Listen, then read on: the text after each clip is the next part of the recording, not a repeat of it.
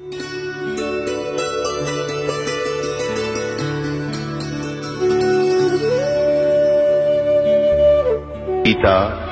अ अठारह के श्लोक नंबर बासठ में भगवान स्वयं कह रहे हैं कि अर्जुन उस परमेश्वर की शरण में जा, जिसकी कृपा से परम शांति व शाश्वत स्थान अर्थात सतलोक को प्राप्त होगा। वो परमेश्वर कौन है? कहाँ है? कैसा है? जानने के लिए कृपया अवश्य सुनिए जगत गुरु तत्वदर्शी संत रामपाल जी महाराज के अमृत वचन। किसी राजा को किसी ने बता दिया, जी आप थोड़ा ब्राह्मणों को बुलाकर उनसे कोई पाठ फूट करवा लो। तो उसने एक ब्राह्मण को बुला लिया। वज़ीर से कहा, मंत्री ने, ढूंढा भी कोई अच्छा विद्वान हो तो पता चला कि अभी अभी काशी विद्यापीठ फटकर आए हैं, बड़े अच्छे विद्वान हैं। तो उसको बुला लिया और प्रतिदिन एक रुपया रोज दान का दे और वो पाठ करने लग गया ब्राह्मण, जो काशी विद्यापीठ तो पढ़ का था। अब वो एक रुपया तो बहुत कीमत रखता था उस समय। आज के एक हज़ार रुपये बराबर था। तो उस, वो क्या करता, आते ही फिर घर में सामान लिया एक रुपये का तो दो तीन दिन पाठ करते न होगे तो उसकी पत्नी कभी कैसे कपड़े पहन कर जा, कुएँ पर पानी भरन जावा, जब कभी कैसे जूते पहन कर जावा तो दूसरे ब्राह्मणों की पत्नी कहने लगी कि, बहन, तुम्हारे ऐसा क्या हाथ लाग गया? भाई रोज नए नए कपड़े बनवावे। वो कहने लगी, मेरा पति ना राजा का पाठ करने जाता है, रोज एक रुपया मिलता है। तो उन दूसरी जो ब्राह्मण, जो बहनें थी, उन्होंने अपने पतियाँ के कान आठे कि वो ऐसा है रोज़ाना राजा के पाठ करने जाता है और एक रुपया राजा दान करता तू घर बैठा रहे है तो आप आप क्यों ना जाते पाठ करने? अब वो न्यू कहे कि मैं घना पढ़ा लिखा को नहीं तो बेजती हुआ वो कई बार कहने से वो भी चल पड़ा के लिए ठाक पोथी काख में। मंत्री से मिला जी, मैं भी पाठ करूँगा, अकाजा भाई कर ले। मैं तो ढूंढता फिर हूँ राजा ने तो दस बारह ब्राह्मण बुला रखे हैं, मेरे तो एक कठाया अभी तक। वो भी बिठा दिया ले तू भी पाठ कर ले अब वो शिक्षित तो बोला वेदों के मंत्र और वो अनपढ़ और के में वांडा अब संस्कृत भाषा जैसे जो भाषा नहीं जानता उसको ये क्या करते हैं जो सही उच्चारण करता है उस वो तो सही बोलता है जो उच्चारण नहीं करता नो सोचे कि पिराना पड़ जाती मूर्खता का तो वो ऐसे ही करने लग गया। कि मैं ज्ञान तो था नहीं, नो तो वो शिक्षित बोला अपनी, और वो यहाँ बैठ कर लूँगा, जो यू कहे स्वाहा, जो यू कहे वही स्वाहा। अब वो वो पंडित तो सुना यू बोल रहे क्या है बकवादी? पर मन मन मन बोल रहा नहीं भाई, राजा ने ला रखा है, कदे तेरी भी जाती रहे यहाँ से? वो चुप रहे, और दोनों को एक एक रुपया मिला। वो जो पढ़ शिक्षित था उसको भी। एक रुपया जो बोली बूझ बैठा था बंडा था, यूँ यूँ कहे वही सवा वहाँ उनके पाठ एक ल्यान करना होता, दूसरा कोई आवा नहीं, राजा की तक मैं वो मंत्री को वो बिठा दिया बड़ा मजदूर। ये ऐसे पाठ फुटवा करते पहला। अब फिर वो भी रोज आना एक रुपया ले जाओ तो तीसरे तीसरे की पत्नी को पता लग गया, उसने अपने पति से कहा कि देख, वो ऐसे ऐसे जाता है, रोज़ाना एक रुपया प्राप्त करता है, तू यहाँ घर पड़ा रहे। है वो भी गा काख में, वो जानता गा कि तेरी दाल तक को नहीं, पर जाना पड़ेगा। रोज खड़ा रहेगी ना तो। अब वो मंत्री से मिला, मंत्री बोला आजा भाई, बैठ जा तू भी। अब वो भी बैठा दिया। वहाँ कोई सुन सुननिया था नहीं बाबा अपनी डफली बजाओ थे बैठ के कमरे में। अब पहला तो बोला, वेद मंत्र, ओम भूर भव सवा जैसे भी बना रखा है। और दूसरा ने कहा, जो यूँ कहे, वही सवा, जो कहीं सवा। दूसरा ने कहा, कब तक निम कब तक निम अब तीसरा, चौथा और आ गया। वो भी बैठा दिया। तो चौथा ने कहा निम बन दे जब तक निम बहेगी निम बन दे जब तक निम बहेगी तो भाई, इन कई न्यो हो रही है, इन संतों और पंथों और इन ऋषियों के, अनुयायियों के। अगर निम बन दे जब तक निम बहेगी इब्राहिम पाल ने जड़ते दिखा दी इनकी सारी। ये भी सारे गद आगद पड़ेंगे दस, दो चार वर्ष में सारे के जो है ना, ये सूख जाएँगे पेड़। तो ईब इनके पता तो लग गया कि थारी खाल उतर लाग रही है ज्ञान ते तुम्हारे पास नहीं, खख। अब ये नो सुकड़े बैठे हैं निम बढ़ दे जब तक निम बहेगी। पर कब तक निम बहेगी? या अब नहीं निम बहेगी? अब तो निम ली, सब शिक्षित समाज हो गया, सबको शास्त्र पता है। अब ये आपको क्या बताना चाहता है ये दास काल ने कैसा नाश कराया, नकली संत बेच के? कि जैसे राधा स्वामी पंथ वालों से हमारा ज्ञान चर्चा होती थी। शुरुआत में, जब ईपता में तो बात नहीं करना, छोड़ दिया था कुछ दिन बाद तक, ये तक सुनते नहीं माड़ी सी भी बात। फिर भी पुण्यात्मा है, बहुत सी निकल कर आ रहे हैं। तो इनसे चर्चा होती न्यू क्या करते, भाई, वेद भी तो किसी ने लिखे हैं। वेद भी तो किसी ने लिखे होंगे। वो भी तो संत था। गीता भी तो किसी ने लिखी है, व्यास जी ने, वेद भी व्यास जी ने लिखे हैं। पुराण भी तो किसी ने लिखे हैं। ऐसे ही जो संत आते हैं ना, वक्त के, वो जो भी लिख देते हैं, वो इतिहास, वो वही सही होता है। अरे भले आदमियों पहले तुमने न्योना वेरा व्यास जी ने लिखे किए थे। व्यास जी ने लिखे लिखे थे, बोले नहीं थे। वेदों को व्यास जी ने लिखा लिखा था, ये भगवान के द्वारा दिया हुआ ज्ञान है, इतिहास विधान है परमात्मा का। और वो विधान जो उसने लिख दिया, वो फाइनल है। जैसे अपना संविधान डॉक्टर अंबेडकर जी ने यानी और भी बहुत से ने मिलकर के विद्वान पुरुषों ने विधान बना दिया। अब वो विधान फाइनल है, और कोई और अपना विधान बना लेने का अंबेडकर जी ने भी तो को भी तो किसी ने लिखा ही था, हमने अपना लिख लिया। तो उसका जूते लगेंगे। अपने घर कोई अपवाह बात है, घर की बहिर काका लिखनिया कि मैं लिखे रहो। लेकिन वो विधान फाइनल है, जो संविधान डॉक्टर अंबेडकर जी आदि ने उन महापुरुषों ने बनाकर, अब जिसको ऊपर आज सारा हिंदुस्तान उस विधान के अनुसार कार्यान्वयन है चल रहा है। और उसके अनुसार वो कोई अपना बना ले वो भी तो किसी ने लिखा था। इसी थ्योरी है इनकी सरफेरों की। अब देखो वेद नो, नो कहे हैं वह राधा स्वामी धन धन सदगुरु वाले नो हम वेद वेदों को नहीं मानते हम गीता को नहीं मानते पुराणों को नहीं मानते हम तो हमारे जो गुरु जी ने ज्ञान दे रखा है वो फाइनल है सही है। हमारे जो मूल मालिक परम धनी कौन? श्री शिवजाल जी महाराज। और उस परम धनी के बोल सुना दिखा दू आपने, कैसा ज्ञान था उनके अंदर। देख, समझदार को तो कहते हैं संकेत ही बहुत होता है। और पुण्यात्माओं, ये झगड़ा है इनकार मेरा। और कोई रोड़ा नहीं, ना रामपाल बुंडा है, ना गुंडा है। लेकिन इनको गुंडा बुंडा न्यू लागू हो कि इनकी जड़ में बैठ गया मैं? ये खान कमाण जोगे ना छोड़े। ये देखिएगा सारवचन राधा स्वामी, नसर यानी वार्तिक।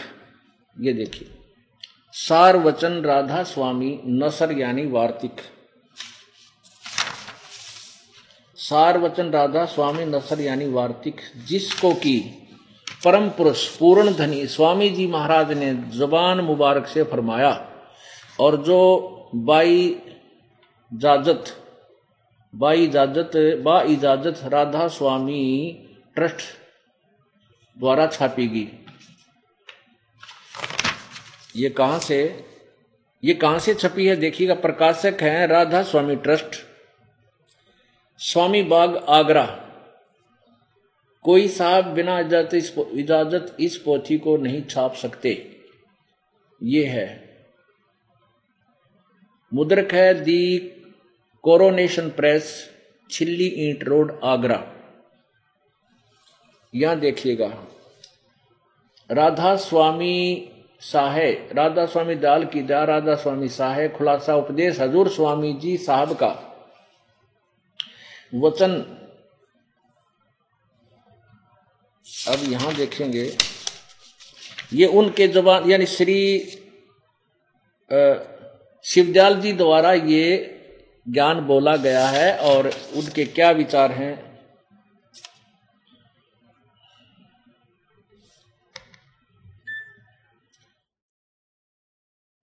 ये प्रश्न नंबर दो पे ये प्रश्न नंबर दो है। और यहाँ पर उन्होंने क्या कहा है, इस वचन नंबर एक है ये, वचन, दफ़ा एक। इसमें यहाँ से पढ़ाएँगे सिर्फ़ काम इतना है कि इंसान यानी मनुष्य अपनी सूरत यानी रूह को उसके खजाने और निकास यानी मुकाम में सतनाम और राधा स्वामी में पहुँचाए। अब यहाँ पर सतनाम को और राधा स्वामी को ये स्थान कहे हैं। मुकाम माने स्थान यानी सिर्फ़ काम इतना है कि इंसान यानी मनुष्य अपनी सूरत यानी रूह को उसके खजाने और निकास यानी मुकाम सतनाम और राधा स्वामी में पहुँचाए यहाँ पर सतनाम को राधा और राधा स्वामी को धाम बोलना सथान, यानी कोई शहर, सतनाम। अच्छा फिर ये दूसरा नंबर, दूसरा, दो नंबर वचन है और तीन नंबर पृष्ठ पे। ये भाग एक है, राधा स्वामी वार्तिक। का और इसमें ती, तीसरे नंबर वचन नंबर तीन दो नहीं। जितने आचार्य हैं आचार्य माने आचार्य और महात्मा और अवतार और पैगंबर हर एक जो मजब में हुए हैं सब अपने अभ्यास के ज़ोर से अंतर में तरफ़।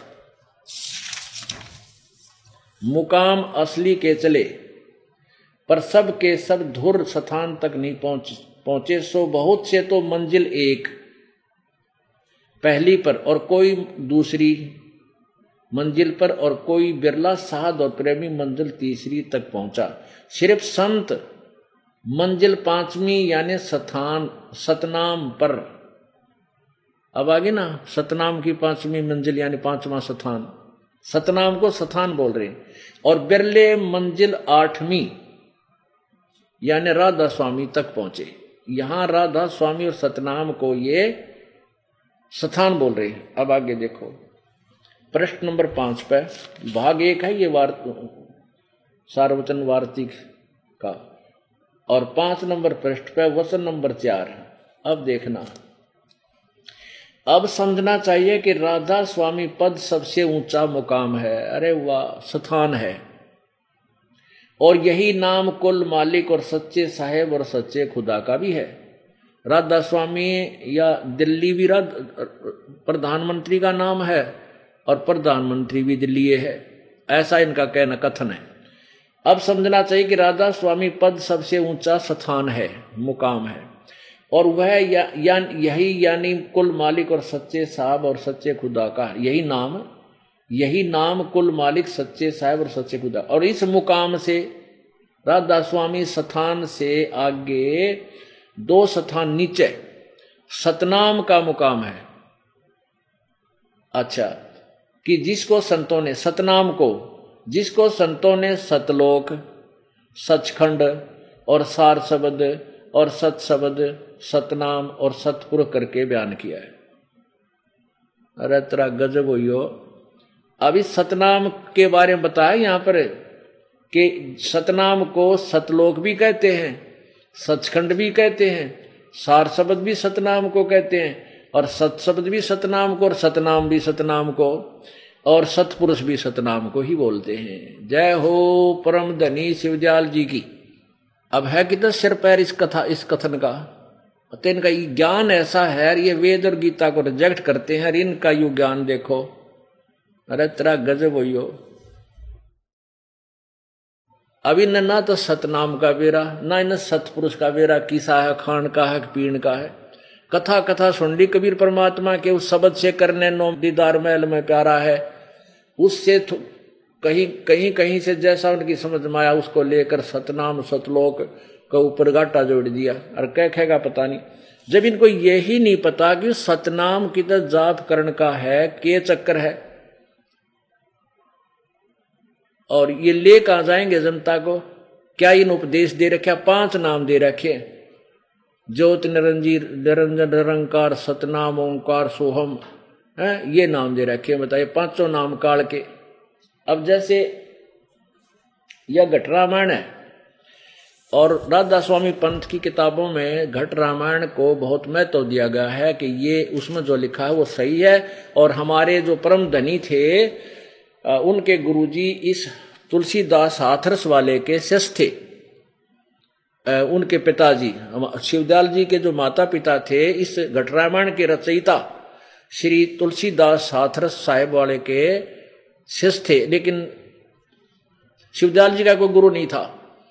ये आपने कथन, और वैसे ये कहते हैं, गुरु बिन बात नहीं बनती, और शिवदयाल जी का कोई गुरु नहीं था। अब देखो, इसमें क्या लिखा है? घट रामायण भाग एक। इसमें खुद इन्होंने इसको कंडम किया है। ये है घट रामायण, देखिएगा। तुलसी साहेब हाथरस वाले की। भाग एक, Belvedere Bel, Belvedere printing works Allahabad से छपी है।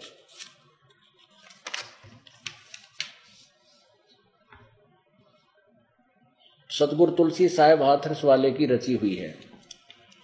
और इसके प्रश्न नंबर सत्ताईस पर देखो। ये प्रश्न नंबर सत्ताईस पर क्या लिखा है? अंतर गुफा तहां चल जाऊँ, जहाँ साहेब के दर्शन पाऊँ। पाँचों नाम जीव जब भाखा और छठवा नाम गुप्त कर रखा। पाँचों नाम काल के जानो, तब दानी मन शंका आनो। निर्गुण निराकार निर्बानी धर्म राय यो पाँच बखानी। जीव ना, जीव नाम निज कह विचारी, जान बूझ दानी झकमारी कह जीव दीर्घदानी भाई, हम चल जाए नाम चितलाई। दानी दान चुकाओ आई, जब यह बाट निभन तुम पाई। कह, कही कर अंश कहा तुम जाई बात अपनी कहो बुझाई, कह जीव सतलोक निवासा, और मैं चल जाऊँ पुरुष के पासा। दानी कह दूर है भाई, अगम पंथ कैसे जब जाई? कौन नाम मार्ग जो जाई, कौन नाम से उभरे आई? इतना वेद कहो समझावा, बाट जीव तब घर की पावा। दानी सुन विधि बात हमारी, हम चल जा, जाऊँ पुरुष दरबारी सुरत नृत ले लोक सिधाऊं, आदि नाम ले काल गिराऊं। अब ये पाँच नाम तक काल के बता दिए। ये पाँचों काल, पाँचों नाम काल के जानो। पाँचों नाम जीव जब भाखा, छठवा नाम गुप्त कर रखा। पाँचों नाम काल के जानो, तब दानी मन संख्या आनो। ये तो काल निरंजन ने, ये धर्मराय जो काल है इसने दे रखे हैं मूर्ख बनाने के लिए पाँच नाम। निर्गुण निराकार निर्मानी धर्मराय ये काल है ज्योति निरंजन। इसने पाँचों बखाने इसने ये पाँच बता रखे थरती मूर्ख ब्राण ने। आगे देखो। तो यहाँ कहता है कि सुरत नृत ले लोक सिद्धाऊ आधि नाम ले काल गिराऊं। आदि नाम आदि नाम है वो सतनाम जो दो अक्षर का है, और सतनाम, ये समझ कर, सतनाम ले जीव उभारी अस्तल जाऊँ पुरुष दरबारी। अब इन पाँचों तय न्यारा कोई सतनाम है। इन्होंने क्या दे रखा है? ज्ञान इन्होंने इन्होंने के बना रखा है कि ओंकार, रंकार, ज्योति, निरंजन, सोहम, और पांचवा सतनाम। अक्यू इसमें देख लिया, सतनाम इसमें लिखा है ना घट रामायण में, यू भी ले लो, खिचड़ी बना लो वाई अब इनसे ये सतनाम नहीं है, यह शक्ति शब्द है, शक्ति। इन पाँचों नामों से न्यारा एक सतनाम है, जिसको आदि नाम बोलते ही और उस सतनाम के बारे में राधा स्वामी वालों का कह का भी नहीं पता। वो दो अक्षर का है। इसके विषय में आपको बताते हैं। संत मत प्रकाश भाग चार आपको दिखाते हैं, जिसमें क्लियर होगा कि वो सतनाम कौन है। सतनाम क्या चीज़ है? अब देखिएगा ये संत मत प्रकाश भाग चार। इसके लेखक हैं, इसके वक्ता हैं श्री सावन सिंह जी महाराज। हजूर महाराज सावन सिंह जी के सत्संगों का संग्रह। संत मत प्रकाश। भाग चार, राधा स्वामी सत्संग व्यास।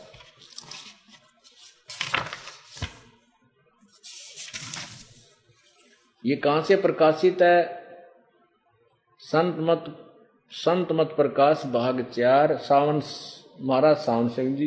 प्रकाशक है सेवा सिंह सेक्रेटरी राधा स्वामी सत्संग व्यास, डेरा बाबा जयमल सिंह, जिला अमृतसर, पंजाब। अब देखो इसके दो सौ इकसठ पृष्ठ पे। ये प्रश्न नंबर दो सौ इकसठ पर यहाँ से शुरू होता है, यह अक्सर यह संसार क्षर है, और जो अक्षर है, यहाँ क्या लिखा है? अक्षर रूप निरक्ति चाली छोड़ दिया, अब देश बिगाना। ये इरादा स्वामी की वाणी है, या? इसके ऊपर अनुवाद किया है। ये शिवदयाल जी की वाणी है, और अनुवाद करता सावण सिंह जी हैं। यह अक्सर संसार शर है और अक्सर है। जो अक्सर है, वह ब्रह्म है। अक्सर है, वह ब्रह्म है और नि अक्सर पार ब्रह्म है। और जो ये संसार बना है, हम इस महल दुनिया में गुजारा करते आ रहे हैं। किंतु अब गुरु की कृपा से आत्मा इस महल को छोड़कर सतलोक जा रही है।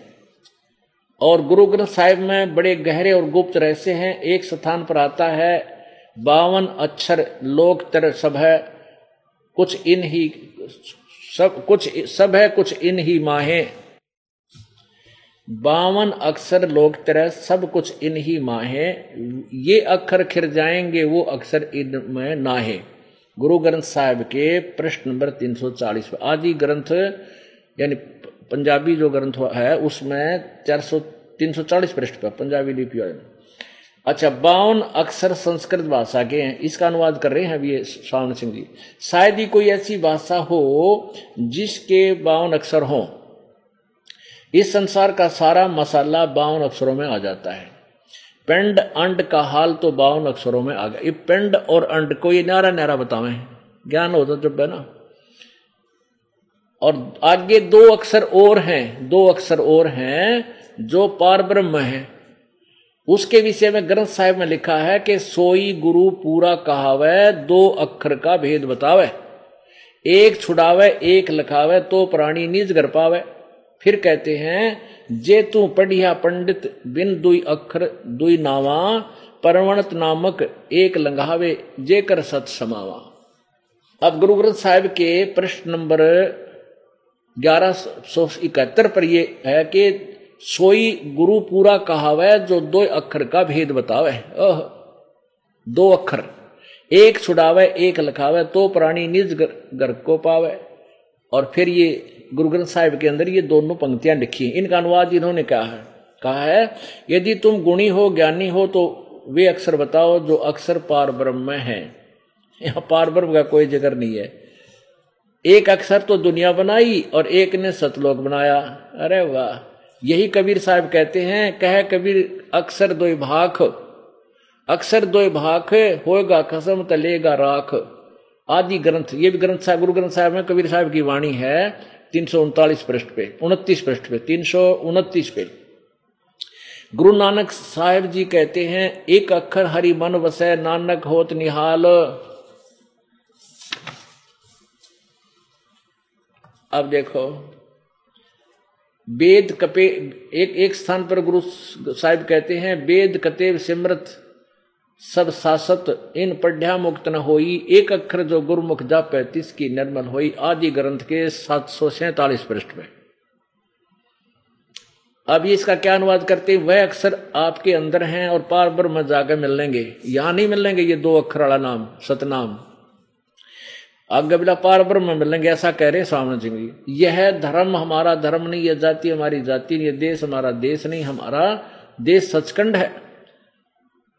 हमारी जाति सतनाम है और हमारा धर्म सतपुरुष है। यह पराया देश छोड़कर आत्मा अपने देश को जा रही है।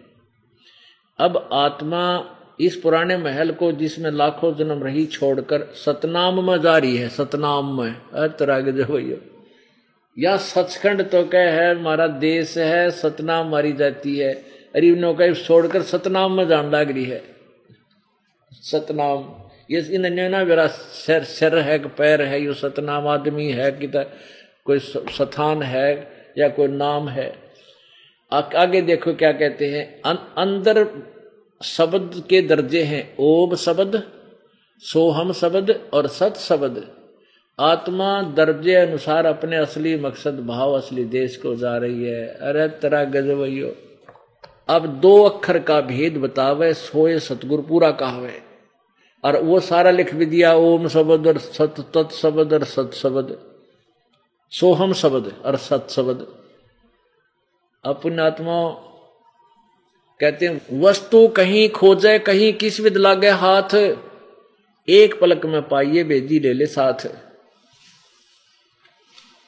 अब ये दो अक्षर कौन से थे जो नानक जी जब प्या करते, उसका प्रमाण देना आवश्यक हो गया, ताकि इनकी पोल अच्छी तरह खुल जाए तुरंत। ये के मूर्ख बना रहे दुनिया ने। और इन यही इसी कुएँ का पानी है धन धन सतगुरु। और मथुरा, ये मथुरा में चल रहा है जय गुरुदेव। ये पाँच नाम पर गाटा जोड़ रहे हैं सारे। और धन धन सतगुरु वाला ने फिर अलग से अपना न्यारा बना लिया, तीन नाम शुरू कर दिया, काल, मूर्त, सब स्वरूप राम और सतपुरख। घर की बईर काका लिखनिया क्यों में लिख लो? वह मान्य थोड़ी होगी कमाल की बात करें। अब सदग्रंथों से जो मिलेगा, वही तो आगे सफल होगा। अब यहाँ देखिए, गुरु नानक देव जी कौन सा सतनाम जपा करते थे? दो अक्षर का कौन सा था? और उसी से मोक्ष होगा। और कितनी बात बना लो? सचखंड के सच, सत अब अनामी अकै लोग से ऊपर आठवीं मंजिल बना ली, बोला, ओ, साडा राधा स्वामी धाम हो गया। आठवा, नो चाहे बीसवा बना लो, अपनी बड़का के लिए तो करके। जैसे बालक ना पहले वर्षा हो जाया करती, जो तालाब के किनारे जाके, और पैर पैर पर माटी थेपड़ थापड़ मेरा घर बन गया, और पैर काट दे काट दे पड़ लेता मन मानो तो इनके तो अपने बनाए हुए घर के, ये मिट्टी के मैल हैं, ये देखिएगा। ये है सब तो बड़ी बाल, भाई बाले वाली जन्म साखी। Doctor Jawahar Singh, Kripal Singh and company, ये इसके लेखक हैं। ई जन्म साखी अद तक छप चुकिया नालों वड्डी है। सब तो वड्डी ते पुरातन है। भाई बाले वाली, जन्म साखी, श्री गुरु नानक देव जी दी। पंजे साहिब दी साखी ते दसा दसा पातशाह जीवन समेत। मुकम्मल साखियाँ हन। प्रकाशक है doctor Jawahar Singh, Kripal Singh and company. और प्रकाशका वालों वाले ये है, पुस्तका वाले गली नंबर आठ, बाग रामानंद, अमृतसरिया। ऐसे ऐसे। अब इसके पृष्ठ नंबर पाँच सौ सैतालीस पर, पाँच सौ सैतालीस पर आपको दिखाते हैं। समुद्र दी साखी में। पृष्ठ है पाँच सौ सैतालीस। और समुद्र दी साखी यहाँ से पढ़ाएँगे हम। बा, बाला संधु वाच ये बालाजी बोल रहे हैं बाला भाई बोल रहे हैं। ताते हैं गुरु अंगद जी अंगद जी को बता रहे हैं गुरु नानक देव जी के साथ रहे हुए ये दोनों बाला और मर्दाना अपना गुरु जी के साथ घटनाएँ बता रहे हैं।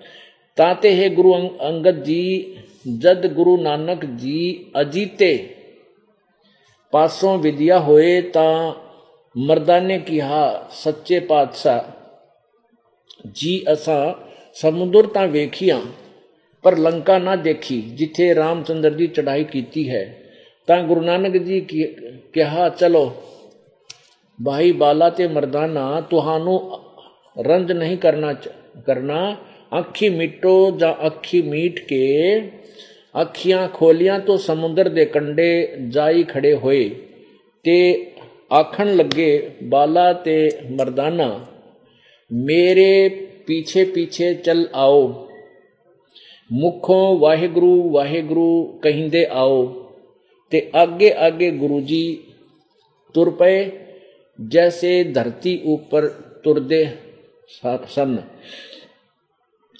ਉਸੇ ਤਰ੍ਹਾਂ ਸਮੁੰਦਰ ਉੱਪਰ ਤੁਰ ਪਏ ਜਾਂ ਚੱਲੇ ਜਾਵਣ ਤੇ ਪਿੱਛੇ ਬਾਲਾ ਤੇ ਮਰਦਾਨਾ ਜਾਵਣ ਤਾਂ ਮਰਦਾਨ ਨੇ ਵਿਚਾਰ ਕੀਤੀ ਕਿ ਗੁਰੂ ਜੀ ਗੁਰੂ ਨਾਨਕ ਦੇਵ ਜੀ ਓਮ ਸੋਹਮ ਜਪਦੇ ਜਾਂਦੇ ਹਨ ਓਮ ਸੋਹਮ ਜਪਦੇ ਜਾਂਦੇ ਹਨ ਤਾਂ ਮਰਦਾਨਾ ਵੀ ਓਮ ਸੋਹਮ ਲੱਗਾ ਜਪਣ ਤੇ ਲੱਗਾ ਗੋਤੇ ਖਾਵਣ ਤਾਂ ਗੁਰੂ ਨਾਨਕ ਜੀ ਦੇਖਣ ਤਾਂ ਮਰਦਾਨਾ ਗੋਤੇ ਖਾਂਦਾ ਹੈ ਤਾਂ ਗੁਰੂ ਜੀ ਕਿਹਾ ਕਿ ਮਰਦਾਨਾ ਗੁਰੂ ਦੀ ਕਰਨੀ ਵੱਲ ਨਹੀਂ ਵੇਖਣਾ ਗੁਰੂ ਦੇ ਵਚਨਾ ਪਰ ਚੱਲਣਾ ਚਾਹੀਏ ਤੂੰ ਮਰਦਾਨਾ ਉਹੇ ਆਖ जे असा आखिया है ता मर्दाना फेर लग गया वाहे गुरु वाहे गुरु कहन ता फिर चल फिर जल ऊपर उसी तरह तुरन लगा अब पुण्य आत्माओं, कितना स्पष्ट कर रखा है। गुरु नानक जी, ये दो अक्षर का नाम जपा करते थे।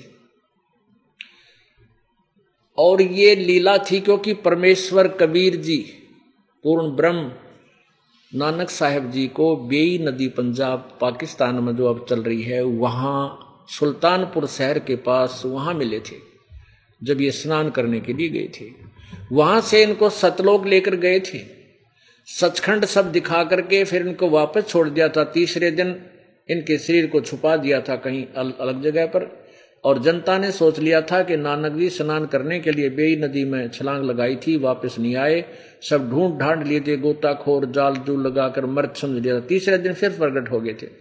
उसके बाद राजा की नौकरी नवाब की नौकरी त्याग कर बनारस की तरफ़ प्रस्थान कर गए थे। ये देखने के लिए कि जो भगवान मुझे मिला था, वो कह रहा था, मैं बनारस में धानक का काम करता हूँ, रामानंद मेरा शिष्य गुरु है। रामानंद जी के, को लोग ज़्यादा जानते थे, परमेश्वर को उसमें कम जानते थे। तो नानक साहेब जी ने जब जाकर देखा कि जो परमात्मा तुझे ज़िंदा महात्मा के रूप में मिले थे, संत, और जो सचखंड में उन्होंने वही सतपुरुष रूप धारण कर लिया था, और वही आज ये धानक रूप में, जुलाहे रूप में बनारस में बैठे हैं। उस समय नानक साहब जी ने वो अमृतवाणी उच्चारण की अंदर से गदगद हो गए, जो गुरु ग्रंथ साहिब के प्रश्न नंबर 24 पर लिखी है।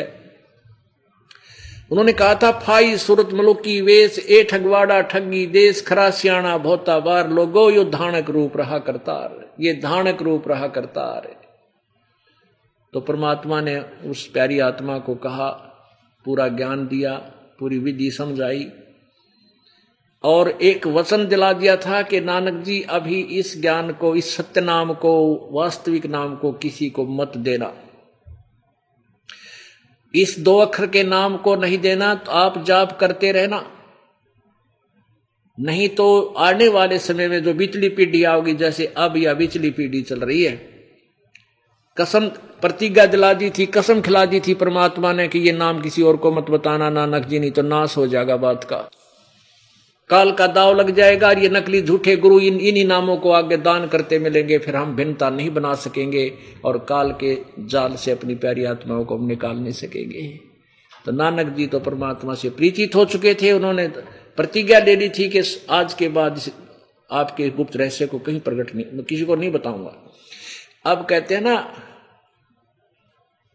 वो गैबी लहरजा की वाणी साधो नहीं किसी के बस की रे। अब उस समय वो मुख मुख से उच्चारण भी करवा दिया परमात्मा ने नानक साहब जी के ताकि आज इसका प्रमाण हमें हो कि वो क्या जाप करते थे। नहीं तो वैसे तो अपनी वाणियों में तो लिखा हुआ लेकिन आगे प्रदान किसी को नहीं दिया था नानक साहब ने नहीं किया था। अब वो उस समय उनके मुख से निकल गई जो बत, जो जाप जपते थे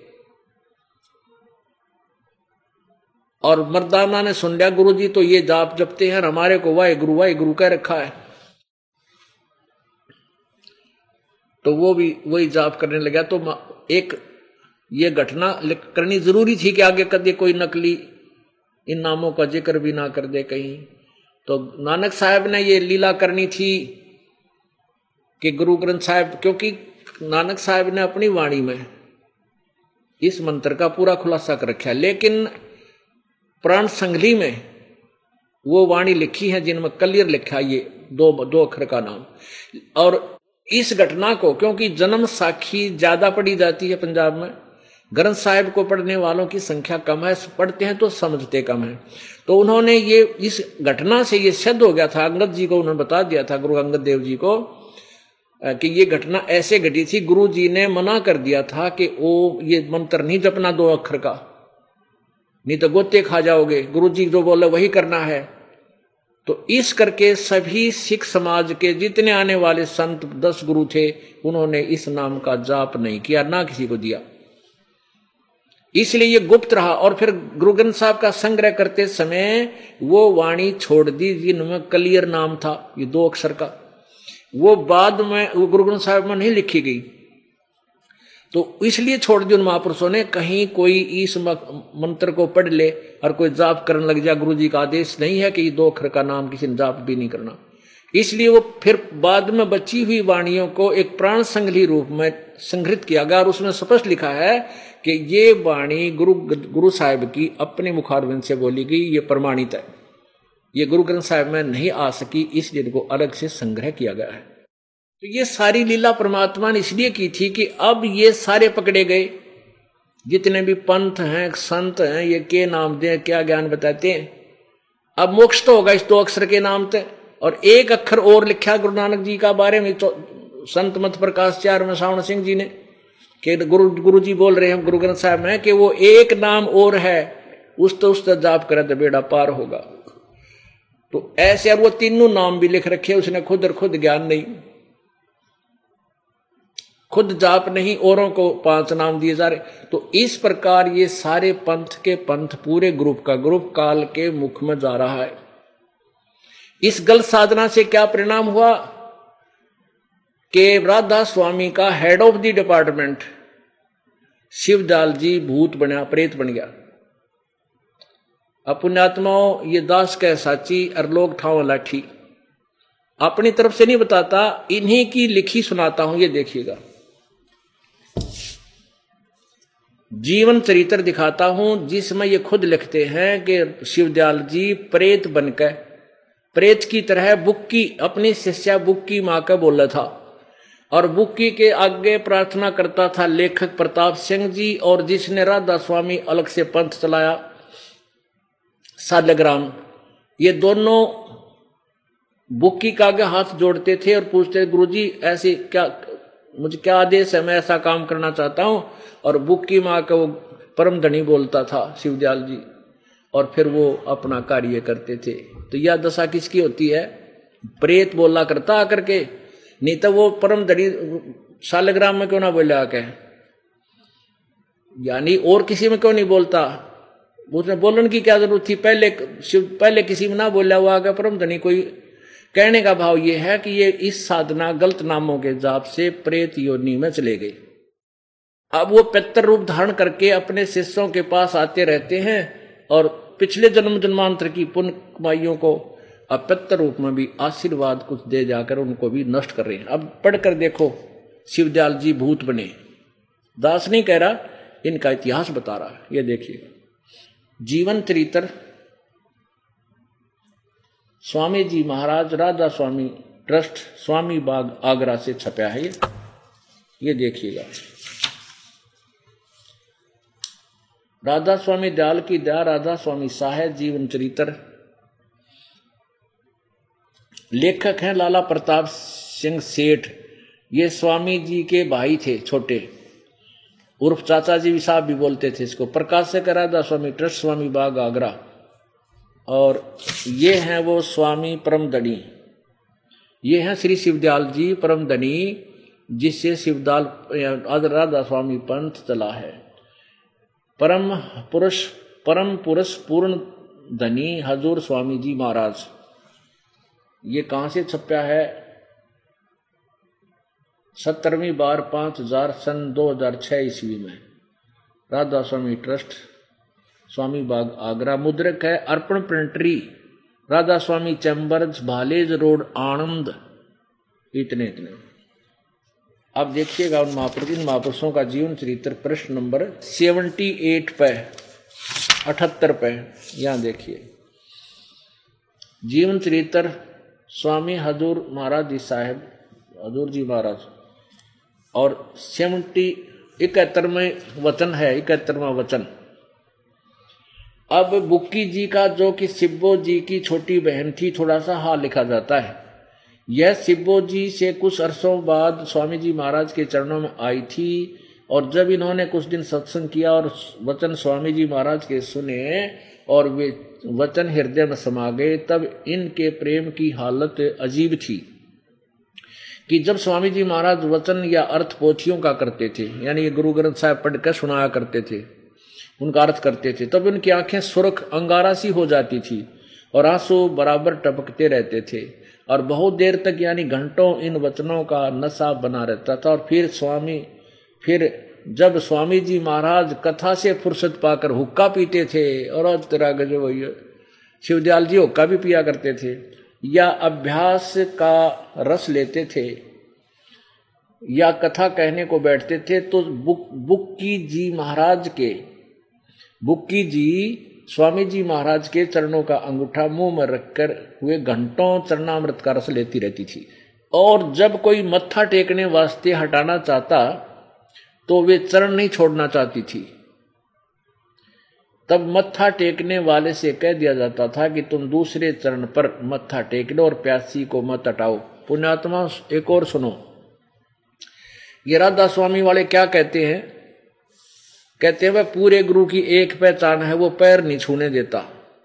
अब उनके गुरु एक किलोमीटर दूर बैठे कौन चरण छुआ? तूने आप पे थ्योरी बना ली कि पूरे गुरु की पहचान है वो मत्था नहीं टिकवाता।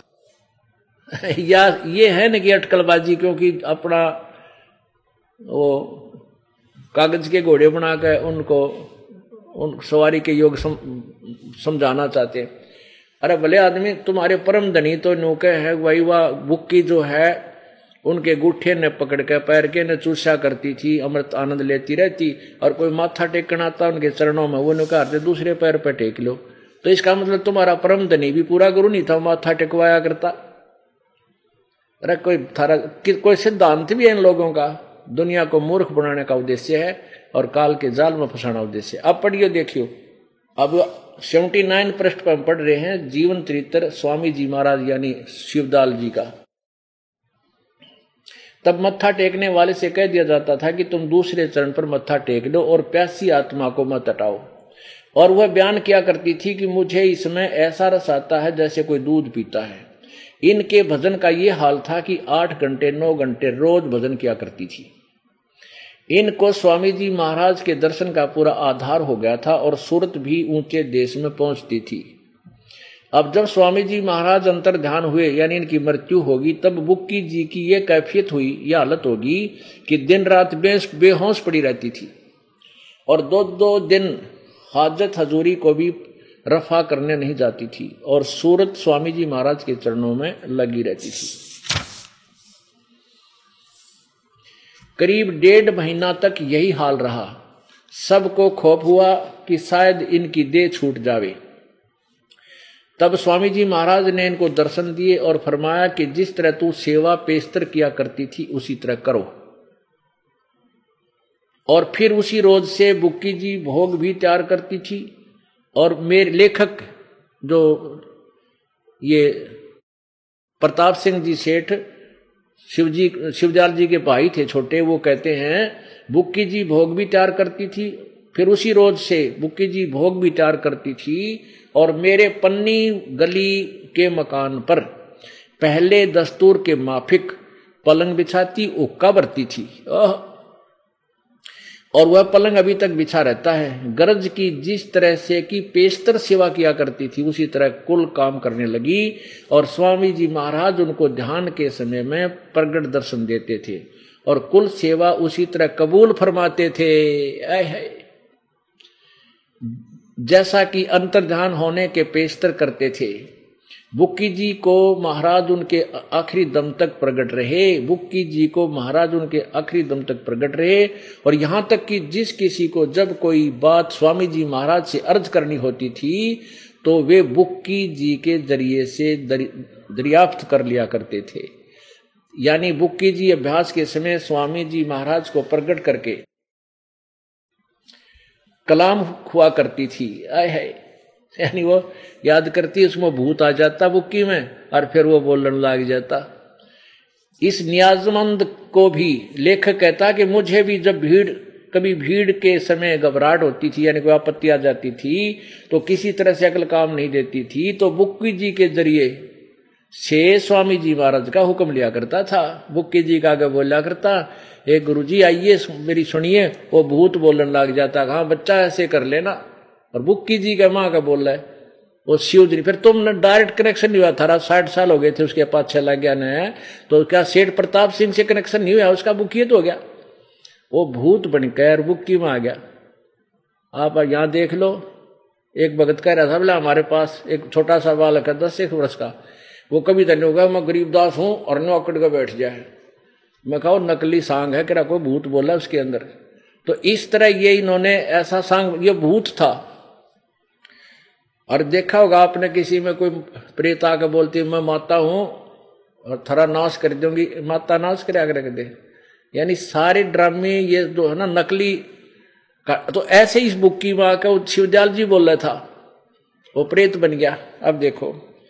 अब लेखक भी कह रहा है कि मैं भी बुक्की के सामने जाता था और उससे हुक्म लिया करता था।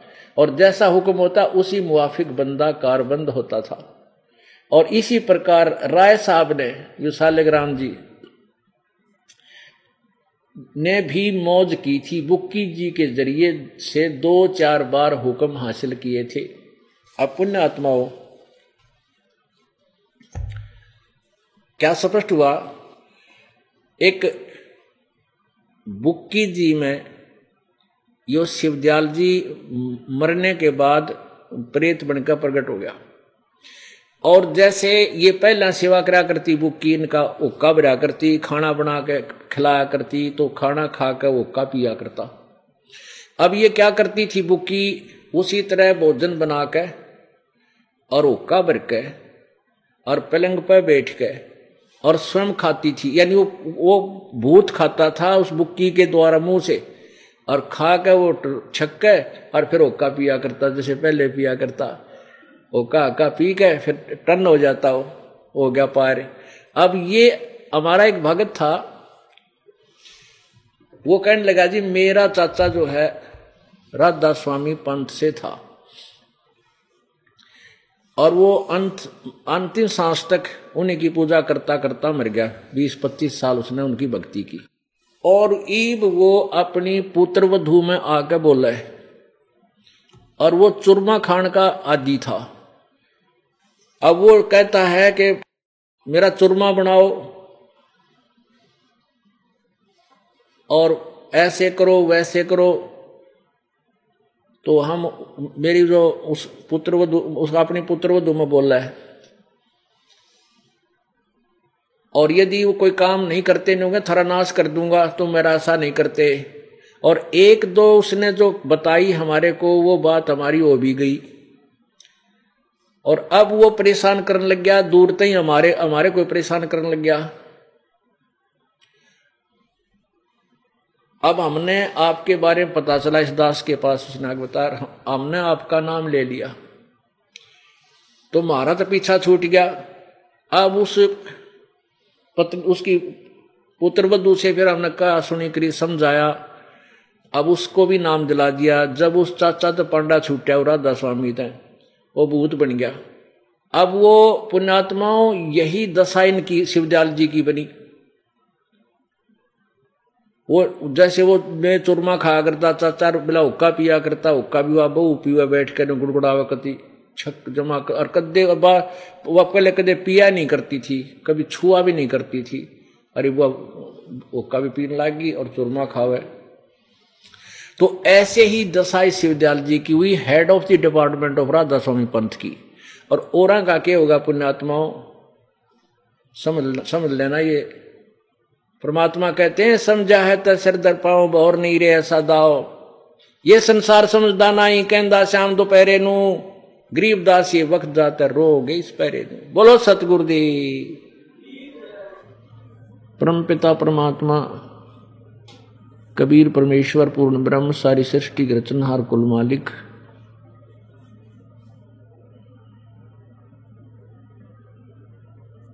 ये परमात्मा, ये परमेश्वर पूर्ण ब्रह्म है सर्वब्रंडों के रचनहार हैं।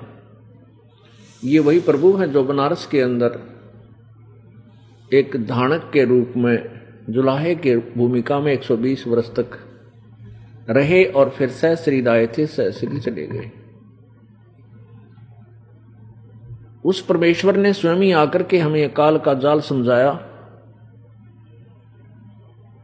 और काल भगवान ने परमेश्वर का नाम और निशान मिटा रखा है। और अपने आप को परमात्मा बोलता है कि मैं ही भगवान हूँ, मैं ही करता हूँ।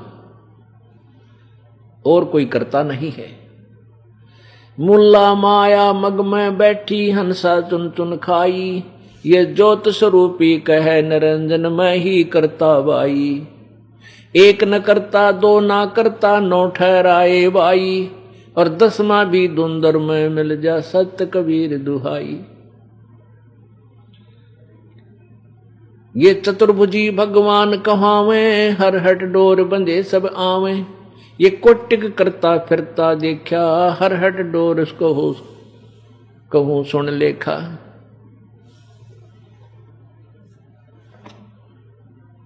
परमात्मा ने आके हमें बताया कि ज्योत स्वरूपी निरंजन ये काल कहता है कि मैं ही परमात्मा हूँ, मेरे से ऊपर कोई भगवान नहीं है। यहाँ परमेश्वर ने कहा कि ये आप, ये भगवान बन बैठा और फिर इन भोली आत्माओं ने एक ना करता, दो ना करता, ये नो अवतार करता, ठहरा दिए। एक ना करता, दो ना करता, नो ठहराए भाई। और दसवा भी धुंधर में मिल जा, सत्य कबीर दुहाई। नौ अवतार तो प्रगट हो लिए, और दसवा और आना रह रहा शेष। इन यहाँ के यहाँ के लोग, लोक के भगवान करता अवतार। राम कृष्ण ये परशुराम व्यास जी, आदि आदि कहते हैं, नौ कर, नौ तो आ लिए अवतार और दस दसवा आएगा कलयुग के अंत में। तो यहाँ परमात्मा कहना चाहते हैं कि इन न एक भी करता ना माना, नौ ठहराए भाई, और दसवा भी धुंधर में मिल जा सत्य कबीर दुहाई। अब वो नौ तो जा लिए यहाँ से, चौरासी लाख योनियों में तैयारी करके, नरे पाप को माँ के। और दसवा नी कलंक नाम तो एक अवतार और आओगा कलयुग में। उसके पास बहुत लंबी खड़ग होगी तलवार। और उस समय इतने कृतगनी प्राणी हो जाएँगे भगवान का नाम ले, लेने वाला कोई नहीं बचेगा। बहुत ही कम यानी पॉइंट ज़ीरो वन प्रतिशत होगा कोई। वो भी सिर्फ़ थोड़ा बहुत डरने वाला। शेष इतने कृतगनी हो जाएँगे, कोई लज्जा रहे, नहीं कोई कोई कानून नहीं रहेगा, बुरा हाल हो जाएगा, मांसाहारी हो जाएँगे, नरे मस्करे, बकवाद करेंगे। तो उस समय वो सबको आकर के खत्म करेगा, अपनी तलवार से काटेगा, जैसे जैसे किसान झाड़ बोझड़े काटा करे। तो परमात्मा कहते हैं कि वो दसवा भी चला जाएगा ऐसे ही मरमरा के। वो भी अमर नहीं। सत कबीर दोहाई। अपने आत्माओं, परमेश्वर हमें याद दिलाते हैं कि आप जी काल के जाल में फंसे हुए हो। आप सभी को काल भगवान ने धोखे में रखा हुआ है। झूठा लालच दे रखा है। ये तेरी कार है, ये तेरी कोठी है, ये तेरे बेटा और बेटी हैं। और जिस समय उसका कुचक्कर चलेगा, पूरे परिवार के परिवार को नष्ट कर डालता है। तो भगवान हमें याद दिलाते हैं, भले आदमियों, कुछ तो सोचो। रोज़ाना कितना कर इंसानों पर टूट रहा है तुम निश्चिंत बैठे हो। क्योंकि तुमने भाँग का, ये माया रूपी भाँग का नशा कर रखा है।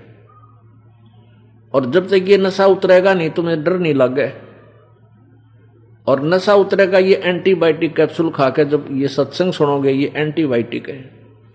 ये ज्ञान आपको होगा तो आपको डर लगेगा हाँ भक्ति करोगे अपने बच्चों को भी, परमात्मा की ओट में रखोगे और नाम दिवाओगे।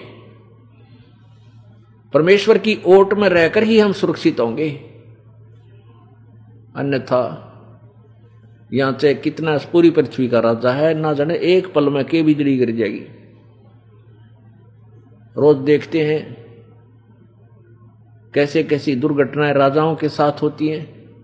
कोई एक्सीडेंट में मारे जाता एयर क्रैश हो जाता है, कोई वैसे को दुश्मन, श्रेयाम गोली मार देता राजाओं के। और आम जनता का तो फिर यहाँ के गुजारा होगा, कैसे निर्वाह हो रहा होगा? इतना ही काफ़ी है सोचने वाले को। तो ये एक लोक अच्छा नहीं है। ये तो पुण्यात्माओं उस काल ने आपको सजा दे रखी है। जैसे पहले हिंदुस्तान में कोई स्त्री या पुरुष ऐसा गलत कार्य करते थे मर्यादाहीन करते थे, मर्यादा तोड़ते थे या कोई ऐसा दुष्कर्म कर देते थे तो उनको एक सजा देते थे, काला पानी छोड़ा करते, काला पानी। काला पानी एक द्वीप है इंडोमान निकोबार नाम से। वहाँ छोड़ा करते थे, वो बहुत लंबा समुद्र का रास्ता है, काफ़ी लंबा, सौ, दो सौ, चार सौ किलोमीटर। बीच में कोई आने जाने का वे नहीं है, रास्ता नहीं है। वहाँ वहाँ छोड़ाते थे और जहाज़ वापस आ जाता था। तो वो वापस नहीं आ सकते थे किसी कीमत पर भी। और वहाँ पर कौन होते थे? वहाँ कोई मर्यादा नहीं, सारे ऐसे ही लफंडर छोड़ रखे होते थे। कोई किसी ने कुटो पीटो, कोई किसी का साथ कैसा व्यवहार करो। तो वहाँ कोई इज़्ज़त लूटो, चाहे मत लूटो, वो ऐसा स्थान था। अब वहाँ पर भी मर्यादा बना दी गई है। काफ़ी समय बीत गया है, दो तीन सौ, दो सौ, तीन सौ वर्ष हो गए वहाँ पर। वो लोग रहते, उन्हीं के वहाँ संतान होगी, जैसा वैसा न कर, करीब वहाँ भी मर्यादाएँ बना करके अलग अलग से ठीक व्यवस्था वहाँ के लोगों ने कर ली। तो ऐसा ही हमारे साथ यहाँ है, काल ने स्वर ऊपर के लोगों से हमें नीचे डाल दिया। और यहाँ पर कोई मर्यादा नहीं जैसे प्राणी पैदा हुआ, ना कोई कपड़ा तन पे, ना कोई रोटी खाने का ब्योत, ना कोई मकान, ना कोई मर्यादा। फिर इंसानों की जैसे अधिकता होती गई, इन्होंने फिर मर्यादा बनाई, चार वर्ण बना लिए झोंपड़ी डालने लग गए जैसी अकल आती गई। कपड़े पहले वृक्षों की छाल लपेटने लग गए, फिर जैसे तैसे करके वस्त्र बनाने लग गए मोटे मोटे नहीं तो यहाँ कोई व्यवस्था करके काल भगवान ने नहीं दे रखी हमारे को। अगर हम ये मकान वगैरह ना बनावे, झोपड़ी ना डालें तो ओले पड़े वो सिर पर, सिर में लागे।